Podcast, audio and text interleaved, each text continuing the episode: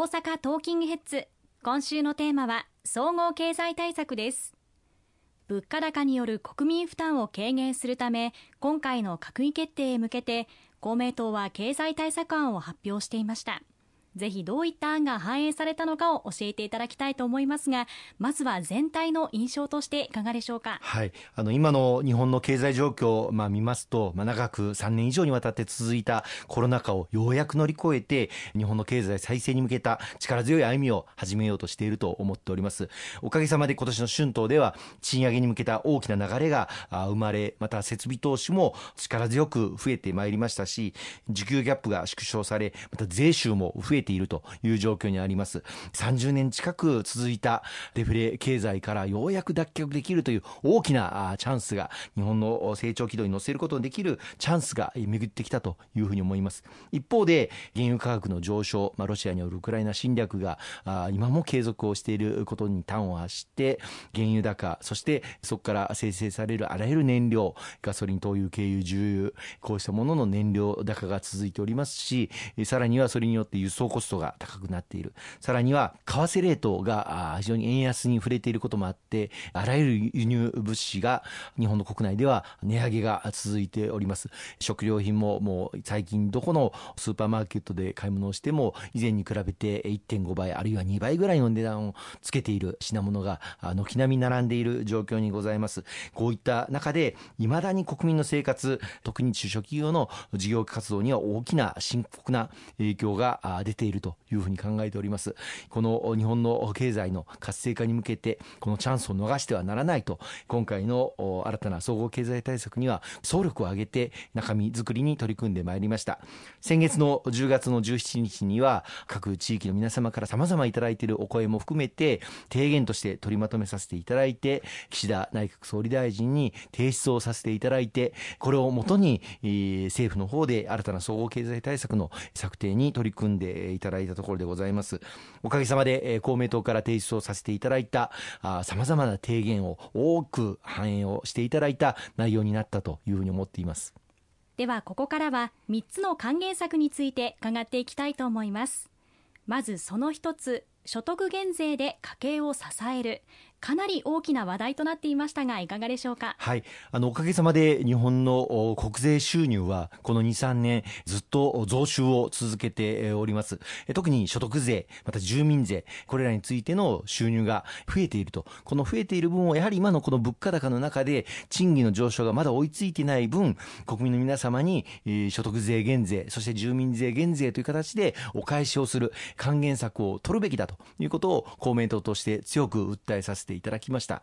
結果先日発表された内容もうお聞きかと思いますけれども来年の6月これはあの多くの企業で働いている皆様がボーナスを受け取る時期になりますがボーナスを受け取る際源泉徴収で多くの所得税等が引かれております。このタイミングで所得税減税を行う。そして合わせて住民税の減税も行うということを今回決めさせていただきました。所得税についてはお一人当たり3万円。そして住住民税についてはお一人当たり1万円計4万円の定額減税を行うという内容になっております。これはあの働かれている本人の方もまた扶養家族も含みますので例えばですけれども奥さんとそれからお子さん2人の4人家族のご家庭であれば1人当たり4万円で4人家族で16万円の減税を行うという内容になっております。この16万円を引ききれない、まあ、所得税も住民税もそこまで、納めてないよという方についてはその分給付を行うことで同等の恩恵が得られるようにもしていきたいというふうに思っております。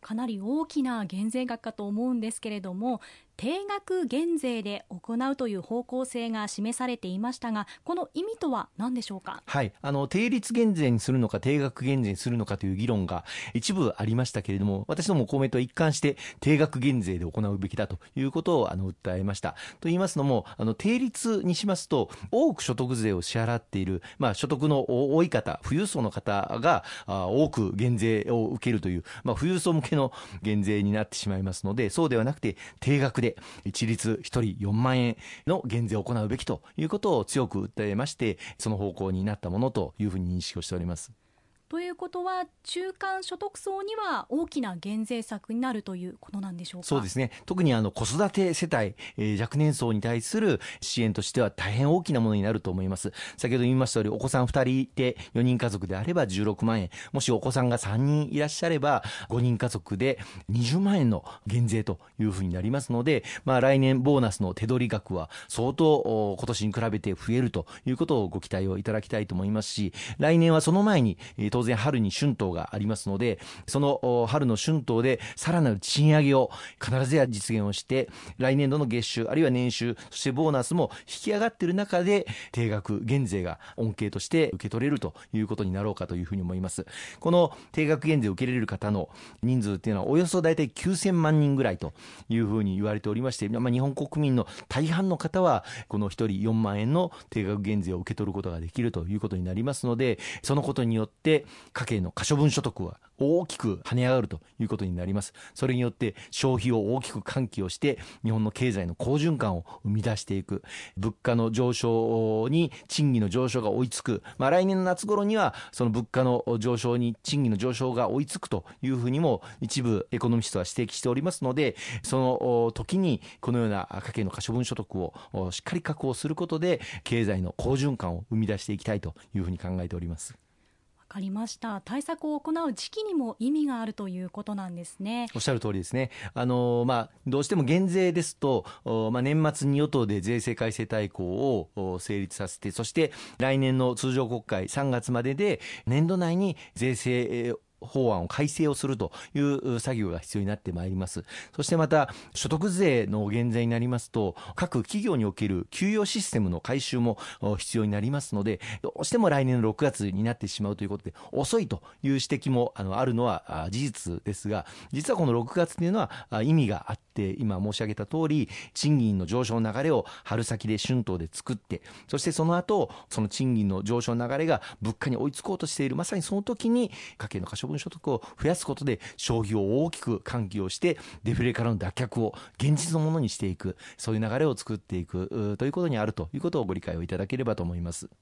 ありました。また以前の情報で納税額が4万円未満で減税の恩恵をすべて受けられない方がおよそ400万人いることが指摘されていましたがそのあたりの対応についてはいかがでしょうか、はい。あのまず、まあ、後ほど説明しますけれども低所得世帯の方々に対しては迅速に給付を行うということが今回もあの実現をしております。つまり住民税非課税世帯の方々に対しては今年も夏以降1世帯当たり3万円を支給したんですけれどももこれに上乗せをして7万円を支給する合計10万円の支給をさせていただきますがあ一方でこの住民税非課税世帯ではないかつ所得税についてはあ1人当たり4万円例えばご家庭で1世帯当たり 4, か4人家族であれば16万円も払っていないという方については恩恵が受け入れないということになってしまう。そういったことにならないようにその制度と制度の間の方々にも同等の支援をあの給付とそして減税の合計によって